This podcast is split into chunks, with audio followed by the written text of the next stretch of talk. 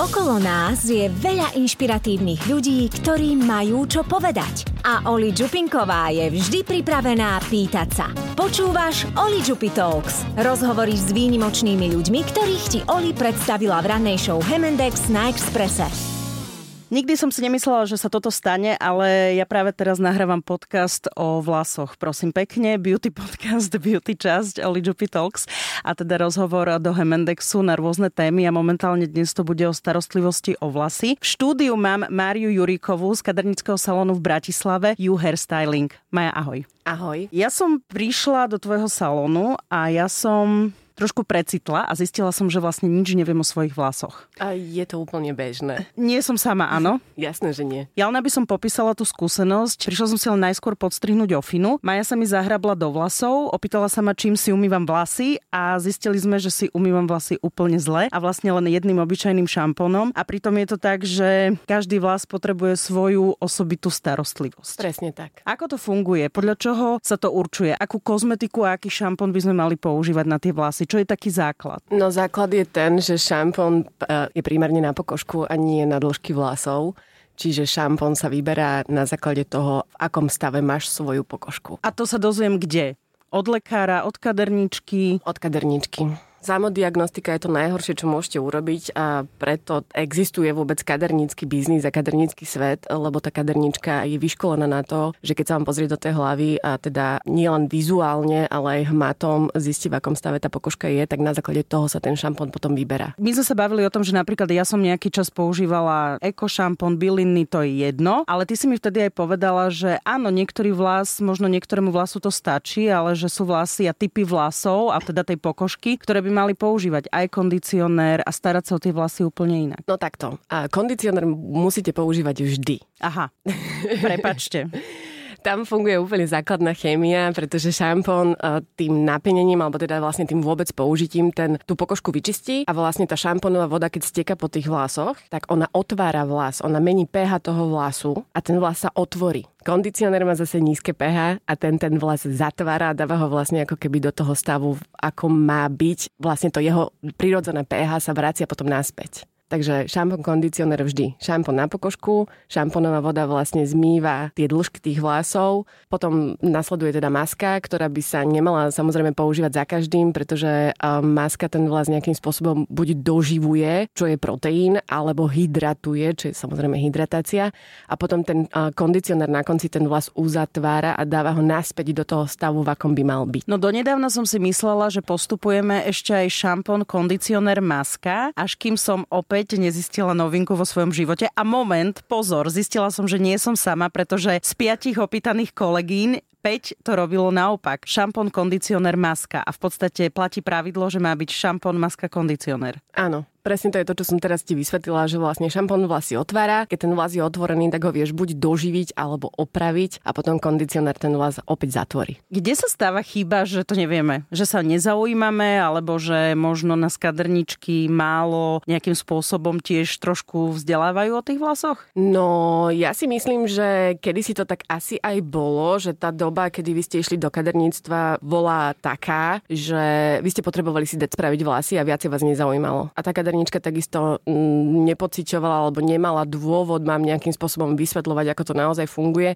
Bohužiaľ niekedy sa stáva, že ani to kaderníčka nevie, ako to funguje, ale v dnešnej dobe ja si myslím, že tá nová vlna tých kaderníkov je už taká, že sa začínajú zaujímať o tie vlasy viacej a teda nechcú tých klientov iba dať im ten servis a poslať ich preč, ale teda začínajú ich, ich aj edukovať edukovať. Ty si teraz povedala takú jednu vec, že, že ani to možno nevedela ona. Uh-huh. To znamená, že čo, že sa učila, naučila sa natáčať vlasy, urobiť nejaký strich a to je všetko a že sa to tak možno nevzdelávalo bohužiaľ, na tých aj odborných školách? Bohužiaľ, ono to tak je, je to hrozné povedať, ale teda ja sama som si prešla kurzom kaderníckým a nikto ma tam takéto veci nenaučil. Aha, to je všetko to samovzdelávanie a dovzdelávanie Áno. sa. Mhm, OK.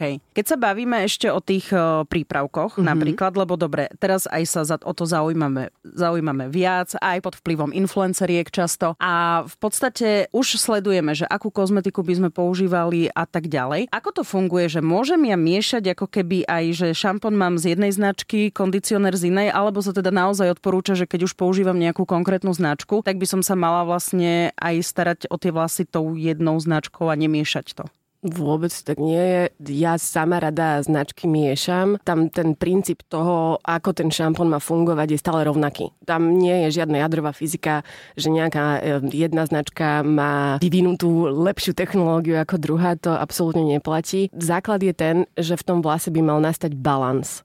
Čiže a mala by tam byť aj hydratácia, aj proteín. Preto niektoré produkty, dajme tomu, že jedna značka môže mať lepšie, čo sa týka šamponov, iná značka môže mať lepšie kondicionéry. V tom vymiešaní, nie v tom, ako fungujú, tak ja nevidím absolútne žiadny dôvod, prečo by sa nemali miešať. Väčšinou, aj keď používame nejakú kozmetiku, a to je jedno, či je to na pleť, alebo potom časom aj teda na tie vlasy, tak uh, malo by nám to skôr prospievať. Ale môže sa stať, že zistíme, že nám niečo nevyhovuje, možno začneme mať lupiny, alebo niekto má proste rôzne problémy mne sa stala taká vec, že keď uh, si mi farbila vlasy, tak si mi vlastne objavila seboreu. Ano. A ja som ostala v šoku. Ty, keď si zobrala tú kamerku a nechala si mi na mobile, aby som sa na to pozerala, že keď mi prechádzaš po tej hlave, aby som videla, čo tam vlastne na tej pokožke mám medzi vlasmi, tak ja som ostala zhrozená, trošku som sa hambila a že teda, že čo, že ja sa nestaram o vlasy, že ako je toto možné. A ty si mi povedala, že nemám si z toho robiť starosti, lebo teda, že to, to sa deje a baby to mávajú. No jasné akože 9 z 10 klientiek, ktoré k nám prídu a nejakým spôsobom predtým neriešili svoje vlasy, alebo teda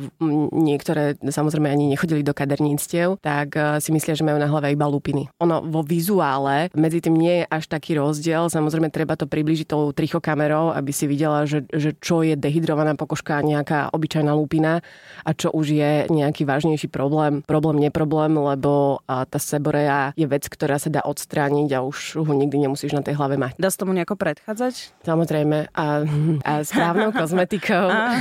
a potom určite fenovaním pokožky, lebo pokožka vo všeobecnosti nemá rada vodu. My ako ľudia milujeme vodu, ale tá naša pokožka ani nie. A ja mám rada takú jednu vetu, ktorá súvisí s tou pokožkou a s tými vlasmi, je tá, že vlasy sú ako les a tam, kde je tma a vlhko, tak tam sa potom rodia uh, všelijaké hubičky. Ale vieš, ako to bolo niekedy v minulosti, ja si pamätám, že, že umela som si vlasy a že nechaj si prirodzene vyschnúť Hej, no akože ono, tie dĺžky tých vlasov vyschnú pomerne dosť rýchlo. Ešte keď nepoužijete aj kondicionér, tak to schynie jedna radosť. Ale tá pokožka vlastne pod tými vlasmi, tým, že tam neprúdi toľko vzduchu, tým, že vlastne nejakým spôsobom ona sa sama nevie nejak odvetrať, tak e, to schnutie tej pokožky môže byť niekedy 6 až 8, pri hustých vlasoch až 10 hodín. Takže keď ste 10 hodín v neustálom vlhku, tak e, samozrejme, že ono to celé pracuje. To je to isté, ako keby si bola vo vani 10 e, 10 hodín, tak tá pokožka teda vyzerá trošku inak, ako keď si išla do vane predtým. Čiže vlasy treba fénovať. Určite áno. Toto je inak tiež niečo, ja mám pocit, že tento rozhovor je rozhovor mojich priznaní, o čo ste nevedeli o vlasoch holi, lebo teda akože občas som si vyfenovala, občas nie a ty keď si povedala, že teda vlasy sa majú fénovať, opakujem, vlasy sa majú fénovať, tak je to fakt také, že pre mňa úplne, že precitnutie, že čo, že,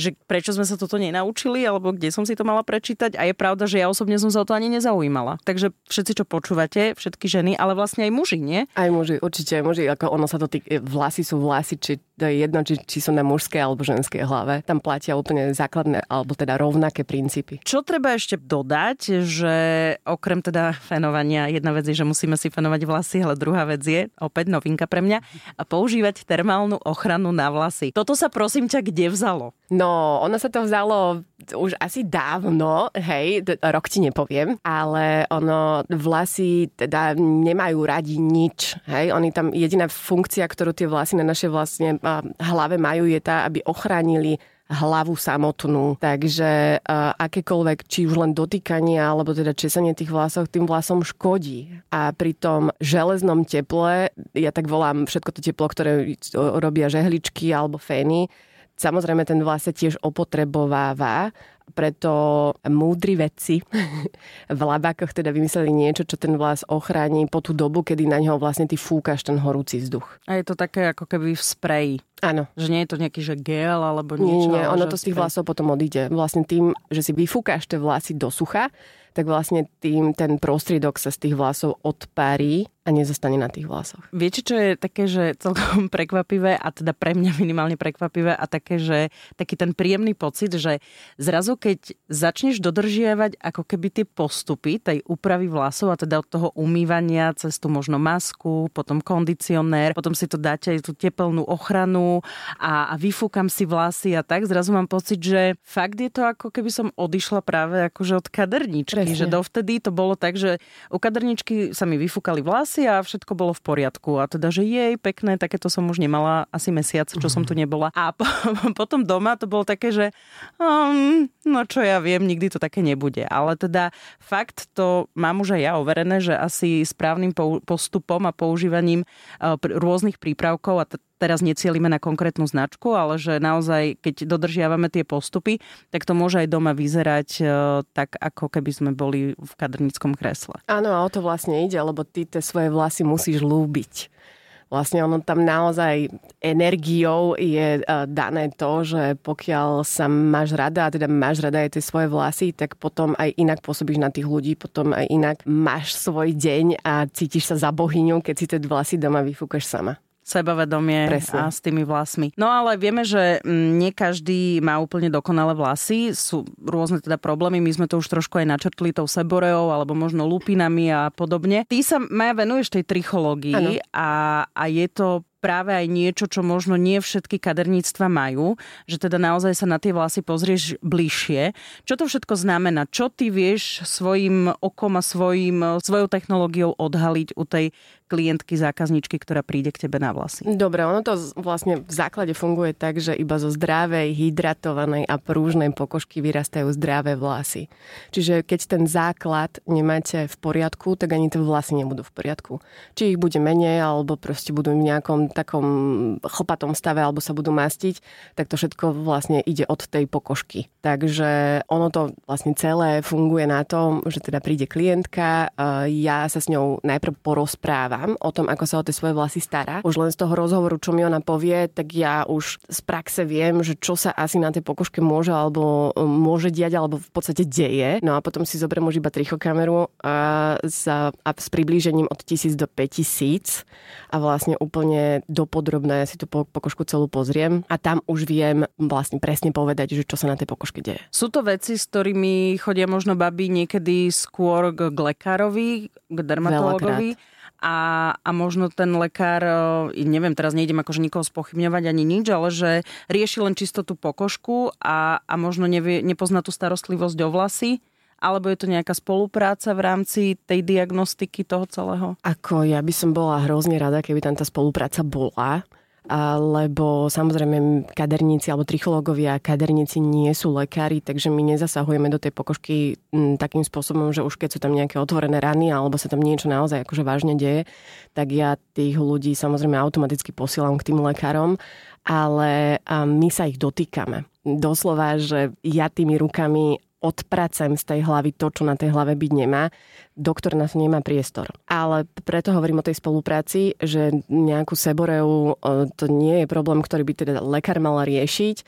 A takže to viem vyriešiť ja, ale už keď sa bavíme o vážnejších veciach, ako je nejaká psoriáza, ako sú nejaké atopické exémy, tak samozrejme, že tam už by som ja potrebovala ako keby tú pravú ruku toho lekára, že ja opäť viem tomu klientovi nastaviť kozmetiku, viem ho poučiť, ako by sa mal o to všetko starať, ale zbytok už by mal riešiť lekár. Napríklad mne, keď si odhalila tú seboreu, tak mm-hmm. si mi potom povedala, že mal mala by som vynechať 6 e, týždňov mliečne výrobky, možno by som si nemala dať alkohol mm-hmm. a, a, a starať sa aj o to vnútro, tak ako si povedala, že zo zdravej pokožky vyrastajú zdravé vlasy a vieme, že potraviny ovplyvňujú všeličo v rámci nášho nejakého celého tela a organizmu. To sú veci, ktoré ty si si naštudovala, nejako to súvisí s tým všetkým e, v rámci toho tvojho štúdia, čo sa týka vlasov? Áno. A, e, takto, rozprávala som sa veľakrát s výživármi, bavila som sa s ľuďmi, ktorí teda sa venujú už viacej ako keby medicínsky tomu telu a všetci sa zhodli na tom istom, že samozrejme, že keď tam je zlá strava a ten organizmus je zanesený, tak na tej pokožke to je automaticky vidno a tým, že tá hlava je vec, kde tam nie sú napríklad svaly, čiže tam nie je ako keby ďalší filter, ktorý vie nejakým spôsobom ochrániť to telo, tak tam je to vidno hneď Uh-huh. Hej, tam ten prejav je veľký a hneď. Zase sú tam vlasy, čiže ten problém dlho ten človek možno ani nevie, že má. On až keď je v, naozaj v nejakom už prerastenom meritku, tak vtedy to zistí aj ten človek sám. Takže ono to vzniká postupne, je to dlhodobé, čiže je to dlhodobé zanesenie organizmu a preto potom ja tým klientom radím, aby teda mm, začali jesť nejakou očistou tela. Nehovorím o dietách, pretože ja diety neuznávam. Ide skôr o to, ten organizmus nejakým spôsobom odľahčiť. Jedna vec je tá, že keď príde k tebe klientka, ktorá nevie, že má nejaký problém uh-huh. a mhm. ty ho odhalíš. A druhá vec je, že sú baby, sú ženy, dievčatá, ktoré nejaký ten problém majú. Je možno niekedy aj viditeľný. Čo v takom prípade, aké, je, je to aj tá návšteva u teba možno taká tá, že aj keď sme sa bavili o nejakých príkladoch, uh-huh. tak, tak je to potom, že aj, aj sa buduje to také sebavedomie potom, keď sa Určite. to vylieči, vyrieši ten problém a Určite. vylieči tá pokožka. Určite, lebo každá jedna žena si myslí, že je jediná, ktorá to na tej hlave má. Možno vo svojom okolí nepozná nikoho iného, kto zápasí s tým istým. Ja takých klientov mám denne niekoľko, hej. Takže ja ich vždy tak uistujem v tom, že nie sú v tom sami, vieme s tým pracovať, vieme sa niekam posunúť a to im dodáva takúto nádej, ktorú možno nevidia, keďže sa s tým veľakrát sa aj hambia, s nikým sa o tom nerozprávajú. Ja tento rozhovor beriem ako takú osvetu. takú moju osvetu, že dá sa hoci kedy uh, precitnúť a zistiť, že ako sa starať o vlasy a druhá vec, že, že treba sa o tie vlasy starať a fakt je to úplne potom iný pocit. Ja teda sa musím priznať, že ja som mala, uh, som si žehlila dlhé roky, áno, ja už sa priznávam asi desiatýkrát v tomto rozhovore. žehlila som si vlasy, mala som aj ofinu a ja mám vlastne prirodzene kučeravé vlasy, ale nikdy som sa o tie kučeravé vlasy nevedela starať. A vlastne Ty máš dokonca vo svojom kadrníctve aj e, babu, ktorá sa venuje len kučeravým ano. vlasom a teda aj učíte vaše klientky, ako sa o tie vlasy kučeravé starať. Toto je nejaký inak nový fenomén, že objavme svoje kučery? No je okolo toho teraz taký, že veľký boom, že baby, ktoré mali celý život kučery, tak nevedeli, čo s nimi a väčšinou teda to nosili zviazané v cope alebo presne ako ty, že si žehlili tie vlasy ale na tom vlase, ktorý sa prirodzene chce vlniť, je vidno, že je iný hej, že je chlpatý. A tam trošku inak funguje celá tá starostlivosť ako pri tých rovných vlásoch, no ale tak to už je úplná nadstavba, lebo keď nevieš základy ako keby toho normálneho umývania rovných vlasov a ešte máš aj kučeravé vlasy a nikto ti to nikdy nenaučil, tak je to ešte o to väčší boj. Pozrela som si fotky, na ktorých mám asi 13 rokov a mám tam dlhé vlasy, sú také zvlnené, ale normálne na tej fotke, ktorá je ešte inak z filmu vyvolaného, mm-hmm. hej, že žiadne teraz približenia, iPhony a iné telefóny, foťaky profi, že sú také úplne ako keby roztrapkané, vieš, také... Ano jak zvírené, alebo ja neviem, že pozerám sa, že bože, to čo som nosila. Ale zase sa vraciam k tomu, že nikto nás to neučil. Nikto nás to neučil, presne. Je to niečo, čo, čo si hovorím, že, že teda chcem sa to naučiť a mhm. preto sa to aj učím, obetujem ten svoj čas, ale musím povedať, že už som riskla si robiť kučeravé vlasy aj ráno o pol piatej. Uh-huh. A celkom som to dala, ale mám ešte mám ešte na čom pracovať. V každom prípade tie, tie kučeravé vlasy, je to taký možno aj ako keby manifest tej prírodzenosti. Áno. Že, že nemusíme to naozaj síliť a žehliť, ale že objavme tie svoje prírodzené vlasy a, a nech, nech len dostanú vlastne tú základnú výživu, ako majú a nech, nech, nech je o nich postarané. A nebuďme všetci rovnakí. To je asi to naj, čo sa teraz deje vo svete, že všetci sa chcú na niekoho podobať a tá inakosť je to pekná.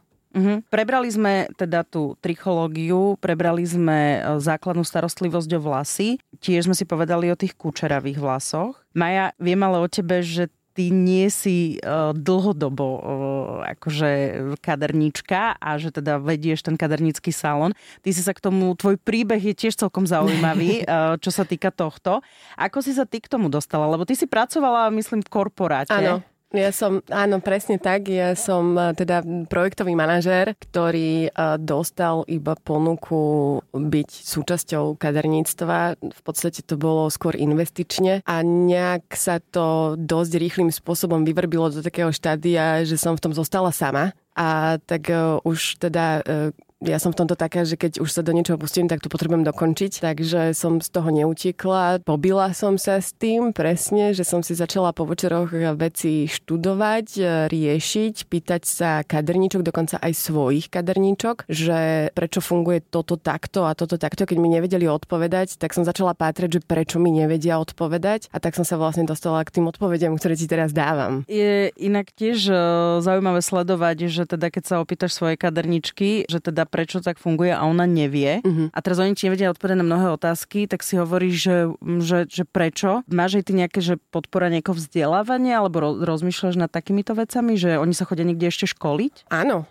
chodia. Na Slovensku to až teraz nejakým spôsobom začína, že dobrí kaderníci a začínajú svoj know-how predávať ako keby ostatným ľuďom. Tu je to fakt ešte v plienkach, vo svete to funguje vo veľkom, tam tí kaderníci majú naozaj kongresy, tam sa naozaj preberajú nielen najnovšie nejaké technológie, ale tam si medzi sebou aj radia, že prečo sa deje toto a, a radia si napríklad o tom, ako si nastaviť ceník služieb, radia si o tom, ako si dať dokopy svoje sociálne siete na to, aby získali ďalších ľudí. Takže deje sa to. Ja som, alebo teda ja školím ľudí na Slovensku a školím teda vlastne vlastných kaderníkov alebo ľudí, ktorí ku mne prichádzajú, ale pod jednou značkou, teda, ktorú máme, tak eh, vyškolujeme kaderníkov, aby vedeli s tou značkou pracovať. Ty si mala aj takú univerzitu, mám taký pocit. Mala, áno, to bol, to bol základ. Ja som vlastne otvorila v podstate takú, ja som si robila z toho vždy srandu, že je to vysoká škola kadernícka, lebo tam vlastne museli ísť iba kaderníčky, alebo mohli, mohli ísť iba kaderníčky, ktoré už kaderníčkami boli a teda chceli vedieť viac. Ale ja zase chápem to, že na Slovensku strašne veľa kaderníkov robí samých na seba. Čiže zatvoriť kaderníctvo prísť niekam inám a teda doma nezarábať a ešte zaplatiť za to, aby sa naučili niečo iné, bolo pre nich ako keby dvojito strácanie peňazí uh-huh. a nevideli v tom zmysel. Ale pritom, keď si na to akože sa pozrieme, tak ten zmysel tam je, to vzdelávanie, akože ktoré určite je potrebné. áno, určite áno. No dobre, takže neľutuješ túto tvoju investičnú zmenu kariérnu? Neľutujem, mne sa otočil život na ruby. Ja som najšťastnejšia na svete a milujem prácu s ľuďmi, takže to bolo darček. Keď ideš na ten tento taký nejaký kongres do zahraničia mm-hmm. napríklad, tento kadernický, tak čo ťa mm, najviac tak na tom fascinuje? Alebo čo si také teraz naposledy možno priniesla na Slovensko, keď si bola niekde? Aj keď bola teraz tuším pandémia dva, dva roky, tak asi sa neorganizovalo veľa bola, eventov. Bola, vieš čo, naposledy som bola minulý rok v Dubaji. Tam vidíš, ako tí kaderníci nie sú braní ako ľudia, ktorí sa nechceli učiť a že no dobré, tak tebe to v škole nejde, no tak buď aspoň kaderník. Že tam naozaj oni tú robotu robia s takou vášňou, oni sú niekto, hej, že tam, tam to nie je o tom, že dajme tomu išla po ulici Jennifer Lopezová so super vlasmi a išla by tam na tej ulici s tým kaderníkom, tak tí ľudia by šalili z toho, že áno, je to Jennifer Lopezová, to, to je všetko super, ale aj ten kaderník je teda v tom zahraničnom svete superstar a tí ľudia sa snažia k nemu dostať a snažia sa teda dostať na jeho nejaký uh, waiting list a na to, aby teda mali rovnaké vlasy ako má Jennifer Lopezová. Čiže na, vo svete sú tí kaderníci braní celebritne a čím lepšiu robotu majú, tak tým väčší záujem tých ľudí vlastne od toho kaderníka je. Absolútne nedehonestujú tú jeho pozíciu toho, že je iba kaderník. No to si aj naznačila hlavne teda u nás na Slovensku, ja si už dlhodobo myslím, že to naše stredné odborné školstvo je podceňované. Uh-huh. Tým, veď nemusíme chodiť ani ďaleko, barmani, čašníci, no, kuchári, no, hej. Teraz akože sa zapojíme ku kaderníčkam a pritom sú to jedny z veľmi vyhľadávaných a najvyhľadávanejších služieb, dajme tomu, ale potom sa ešte bavíme aj samozrejme, nemá nám kto opraviť auto alebo urobiť vodu tak. a elektrinu a tak ďalej. Čiže áno, to odborné školstvo je podceňované a potom ľudia tam veľmi nechcú, teda študenti a mladí ľudia tam nechcú chodiť a všetci si myslia, že vysoká škola je to, čo im, im zachráni život. Presne. A často možno možno by sme mohli zvážovať práve o takýchto um, odborných profesiách. Ako môj tým bab, ktoré tam mám, je zostavený trošku komicky a nie tak ako keby normálne na kadernícky svet, lebo uh, ja tu mám dve baby, ktoré majú výšky. A jedna má vyštudovanú medicínu a ďalšia študovala chémiu. Wow. Takže a, a, a sú nakoniec kaderníčky, hej? Takže naozaj to nie je o tom, že si blbá, tak akože buď kaderníčka. Toto, toto mňa inak fascinujú, tieto príbehy, lebo presne potom to búra rôzne predsudky. Mm-hmm. Mne sa ešte páči jedna vec, že, a to som počula u mojej sesternice, u mojej sesternice, čo je moja vlastne sestra e, Zuzka, tak ona, e, keď chodievala zo začiatku pred pár rokmi ku mne prespať do Bratislavy, tak uh, si vytiahla svoju obliečku, teda si obliekla vánku, že hovorím, že vedia obliečku Zuzi mám. A ona, že ale toto je hodvábna. A ja, že čo moja, akože ty uh, spíš na hodvábe, princezna, že teda uh, si si donesla obliečku a ona tiež už niekoľko rokov rieši prírodzené kučeravé vlasy svoje a samozrejme, že ma niekoľko rokov na to ukecávala, len som mi povedala, že ja na takéto veci nemám čas. Chcela som to iba povedať kvôli tomu, že prestrih o dva roky alebo o tri roky Oli spí na hodvábe tiež.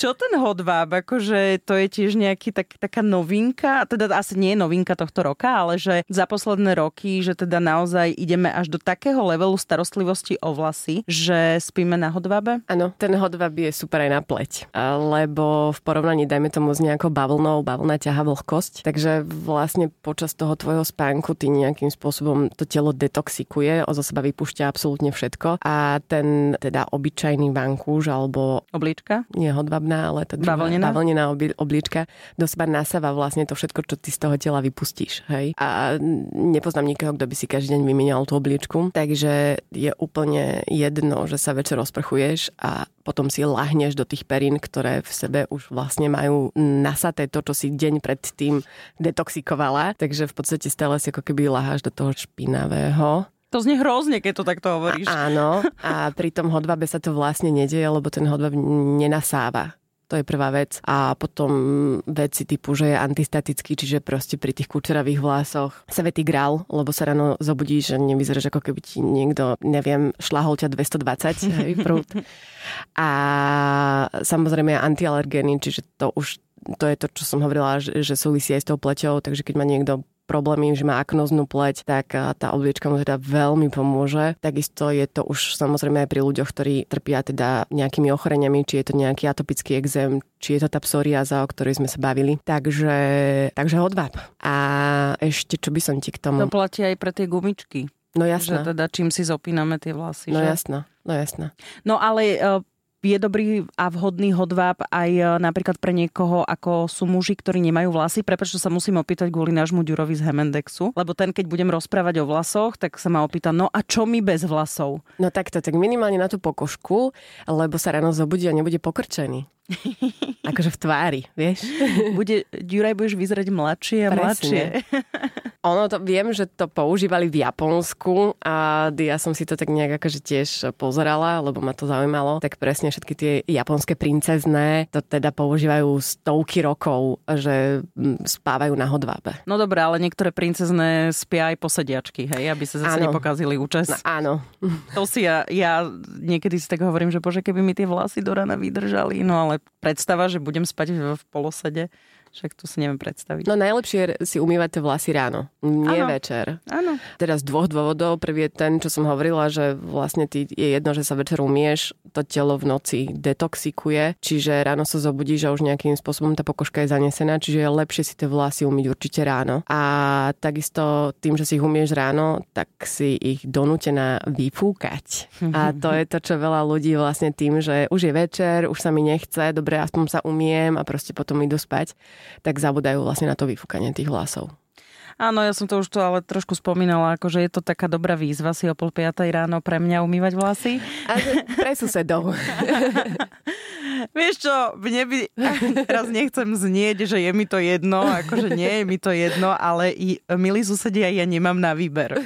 Ja fakt nemám na výber, keďže stávam každý deň o 4.15. No, to sa nestižujem, len konštatujem, že teda umývanie vlasov ráno môže byť naozaj dobrá výzva pre kohokoľvek. Čo ešte sme k tomu ešte spánku by som Povedz. ti rada, že ako náhle sú tie baby dlho vlase, tak uh, tie vlasy by si mali večer vlastne rozčesať. Je to z toho dôvodu, že vlastne z tých vlasov vyčešeš ten bordel, ktorý vlastne do tých vlasov sa cez deň ako keby usadí žijeme v meste. A ak používate stylingy, tak tým duplom, lebo ten styling treba z tých vlasov dať preč. A to mali... je ako keby, že sa chcem odličiť. Presne. Tak vyčešem vlasy, aby som teda dala to, čo som tam ráno na ne tak. dala, tak aby som to vyčesala. Tak. Okay. A potom by si ich mali e, zviazať, ale nie nejak napevno pri dlhovlasých babách. Ja vždy odporúčam, aby si urobili taký ten pripletaný cop. Je to opäť z toho, že nebudú vlastne tie vlasy šúchať cez tú noc mm, na tom vankúši, pokiaľ nemajú teda ten hodváp a ráno sa zobudia za pekné, alebo teda vyzerá to lepšie, ako keď sa ráno zobudí, že tie vlasy máš všade a ešte to aj dobre vyzerá. Že ideš večer proste si láhnu do tej postele a si upravená ešte aj večer. No dobré, ale keď chceš mať rovné vlasy ráno, asi pripletaný cop urobíš na noc. Preto hovorím, že na, na voľno. Že, že by to nemalo byť nejaké, že teraz Brady si budem večer proste pripletať do hlavy. No inak, hej, a vidíš, a tieto všetky vlasy farebné Joj. a tak. Nemám sa pýtať. Joj, joj. Akože, um, no, ten európsky vlas nie je na to bohužiaľ prispôsobený. Tam to celé funguje o tom, že ten braiding, to je naozaj silné zaťahnutie toho vlasu. Ten korienok e, začne bojovať, tá pokožka sa začne zaťahovať. Veľakrát tie baby ako náhle opakovanie teda si dávajú pripletať takéto copiky, tak končia s trakčnou alopeciou, čiže vlastne naozaj sa vytiahnú tie vlasy z tej pokožky spolu aj s korienkami. Ono sa to väčšinou stáva vlastne ako keby v prednej časti. Často to vidíš, to nie len braiding, to, to sú aj baby, ktoré nosia také tie vysoké, úplne ulízané copy alebo drdoly, baletky Hej, takže oni dosť často mávajú kúty a to je presne iba z tohto, že vlastne to silné upnutie. Sťahujú. Presne. Uh-huh. Ja by som ešte chcela dodať jednu vec, že keď sme spomínali to fénovanie, uh-huh. že treba si aj čistiť ten fén. No, a treba, aj, aj kefy si treba čistiť. tak raz do ja mesiaca. Len, ja len keby, že niekto nevedel alebo zabudol. Hej, každý fén má vlastne na zadnej strane toho fénu je krytka, ktorá sa dá o, o, odšrobovať. Ja si myslím, že mne to nejde. Určite áno, tak keď nie, tak potom zahadzujeme fén. A vlastne vo vnútri je taký ten prachový filter, ktorý vyzerá ako paučinka. A veľakrát teda stalo sa mi, e, že e, mi klientka hovorila, že presne teda chcela si ísť vyčistiť ten fén, otvorila ho a teda bol pri nej manžel alebo frajer, to je jedno, tento zbadal, zahodil to hneď do koša, že preboha koľko bordelu a ona vlastne on zahodil ten prachový filter a nie iba ten prach, lebo ten prachový filter to je taká pavučinka, ono to akože nevyzerá dosť vábne, ale on vlastne zadržiava to najväčší proste bordel, ktorý je vo vzduchu. A vlastne potom ten vzduch prechádza dovnútra, je tam nejaký motor, tam sa vlastne zohrieva. A takto, ten, ten fén by mal mať eh, takú hubicu na konci. Uh, on je, tá hubica je vždy pribalená ku každému jednému fénu, ktorý existuje. 90% mojich klientiek tú hubicu nikdy nepoužilo, lebo nevedelo, na čo to je. Takže vždy to zostalo v krabici, alebo to aj zahodili, lebo však však na čo. Tá špirála, vlastne to teplo, ktoré z toho fenu vychádza, je na tej strane, ktorá je vlastne ten zobáčik, to, čo ide von, tak rovno za tým je tá špirála taká, kedy si bývali v kúpeľni, na to, aby sa vyhriala vlastne ano. kúpeľňa. Takže áno, potom tie vlasy si sakrajo zničíte, keď e, bez tej hubice si ten fen dáte dosť blízko pri tých vlasoch, takže si ich vlastne ugrilujete. Takže tá hubica tam musí byť. Vždy. Takže nie je umenie si iba, že nezabudnúť vyfenovať vlasy, ale umenie aj ako používať fen. Presne tak. No a ten fen teda raz do mesiaca. Čistiť. Čistiť, nie zahodiť. Počuli ste to. Takisto aj kefy. Takisto aj kefy. Kefy by si mala určite uh, tiež aspoň raz do mesiaca, lebo tým, že vlastne z tých vlasov vyčesávaš ten bordel, ktorý na tých vlasoch máš a všetky tie stylingy, tak väčšina tých stylingov je lepivých a oni sa potom vlastne prichytávajú na tie jednotlivé štetinky od toho hrebenia a ja vždy tým klientkám takisto odporúčam to čistiť šamponom, ktorým si umývate hlavu.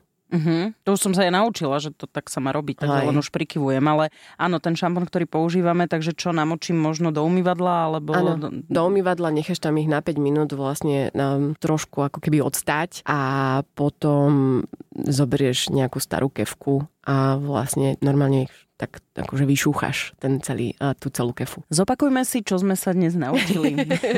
používame v poradí šampón, maska, kondicionér. Na fénovanie používame termálnu ochranu. Vlasy fénujeme po každom umytí. Áno.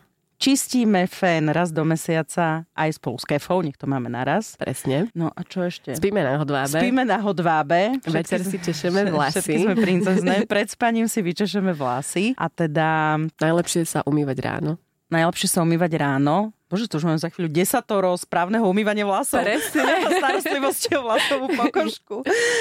A, a potom ešte by som e, chcela podotknúť, že teda áno, snažíme sa potom predchádzať aj rôznym chorobám alebo problémom s vlasovou pokožkou. Nájdete si kaderníka, ktorému môžete veriť. To je dôležité. Hej. V podstate to je ako keď veríme doktorovi a lekárovi, lekárke, ku ktorým chodíme, že tak. teda sa starajú naše zdravie, tak asi aj e, potom ku kaderníčke, ku kaderníkovi, ktorý sa bude vedieť postarať o naše vlasy. Áno, lebo ako náhle ten kaderník má tú ochotu toho vás edukovať, vás učiť, tak je to dobrý kaderník. Čiže neberiem to tak, že ten kaderník chce len urobiť biznis a predať mi Presne. kozmetiku, ale že teda mám si zobrať akože tie jeho rady k srdcu alebo jej No rady. áno, lebo na tých vlasoch to musíš vidieť, že hneď tam nie je nejaká trial version, že teraz dobre, tak tri mesiace vyskúšame a keď to nebude fungovať, tak potom mi môžeš povedať, že som zlý kaderník. Tam to, čo ten kaderník vlastne ti odporúči, aby si robila, tak to musí byť inštantné proste zlepšenie všetkého, čo sa na tej hlave deje. Maja, tieto služby kadernícke, to zase nie je úplne taký, že lacný špás. Nah. Akože niekedy tak prídeš a si dáš aj toto, aj hento, aj tamto, Hej. aj nafarbiť a potom zistíš, že je to akože celkom slušný výdavok. Uh-huh. Je, je možné, že mnoho žien niekedy si nedovolí toho kaderníka práve kvôli, alebo kaderníčku teda práve kvôli tým peniazom. Aký je ten tvoj pohľad na to, na ten cenový biznis zase v kaderníctve? No samozrejme, že to záleží od toho, že akú kozmetiku tie kaderníctva používajú a aký je ten level toho servisu, ktorý teda oni ponúkajú tým klientom. Ale ja si stále myslím, že tie vlasy robia ženy teda bohyňami, ženami a ušetriť peniaze sa na to vždy dajú. Ja to teda vidím aj u nás v kaderníctve, pretože mám klientky, ktoré sú dávno po 70 a oni teda mi na rovinu povedali, že teda ja som ich edukovala, že čo všetko by mali doma robiť. A oni mi povedali, že no tak ako moja, ja mám 70, ja teraz akože nemám na toto čas, lebo že ja aj tak polovicu zabudnem, hej, tak ja radšej budem chodiť k vám. Takže oni dokonca nevlastne doma ani, že šampón, kondicionér, nič, raz do týždňa tie vlasy si prídu dať vlastne umyť a vyfúkať k nám Funguje to, sú za dámy, majú sa radi, vyzerajú skvelo a ešte aj samé o sebe to tvrdia, že vyzerajú skvelo, čo je super. No, keď budem mať po 70 a budem sa vedieť a moci dovoliť starať sa o vlasy, tak to sebavedomie, wow. Akože zase ja si nemyslím, že je to nejak nejaké finančné zaťaženie, ktoré by ťa malo teraz zrujnovať. Je to iné, ako keď samozrejme dostaneš nejaký odfarbovací servis, kde sedíš v kaderníctve 7 hodín a minie sa na teba tóna materiálu a potom ti to vlasy vydržia 8 mesiacov, čiže sa vôbec nemusíme vidieť, niekedy aj rok. Tak je samozrejme, že tá cena bude úplne niekde inde, ale pokiaľ ide o nejakú úplne základnú starostlivosť, tak to sa bavíme v desiatkách eur, nie v stovkách. Čiže majú po 70 majú super vlasy, sebavedomie. Presne a neriešia, idú, majú svoj čas a, a si to doprajú a užijú. A v dnešnej dobe, kedy teda uh, vieme, aké dôchodky sú na Slovensku, tak uh, sú schopné si odložiť tie peniažky na to, aby do toho kaderka išli. Aby sa cítili dobre. Tak. A spokojne. Maja, Ďakujem veľmi pekne za rozhovor. Asi by som len povedala na záver, lebo tento príbeh, ktorý si teraz povedala o tých paniach po 70 mne sa to tak veľmi páči. A, a vstupujem si do svedomia. A myslím si, že všetky chceme mať krásne vlasy a všetky dámy, ženy, ale aj muži chceme vyzerať dobre a cítiť sa dobre, tak uh, tak nech, nech máme vždy všetci zdravé a krásne vlasy. Amen. Ďakujem za rozhovor. Ďakujem krásne za pozvanie. Chceš viac inšpirácie? Žiadny problém. Klikni na podmaz.sk alebo otvor svoju podcastovú aplikáciu a vypočuj si ďalší rozhovor presne podľa svojho gusta. Toto nie sú iba rozhovory. Toto sú Oli Talks.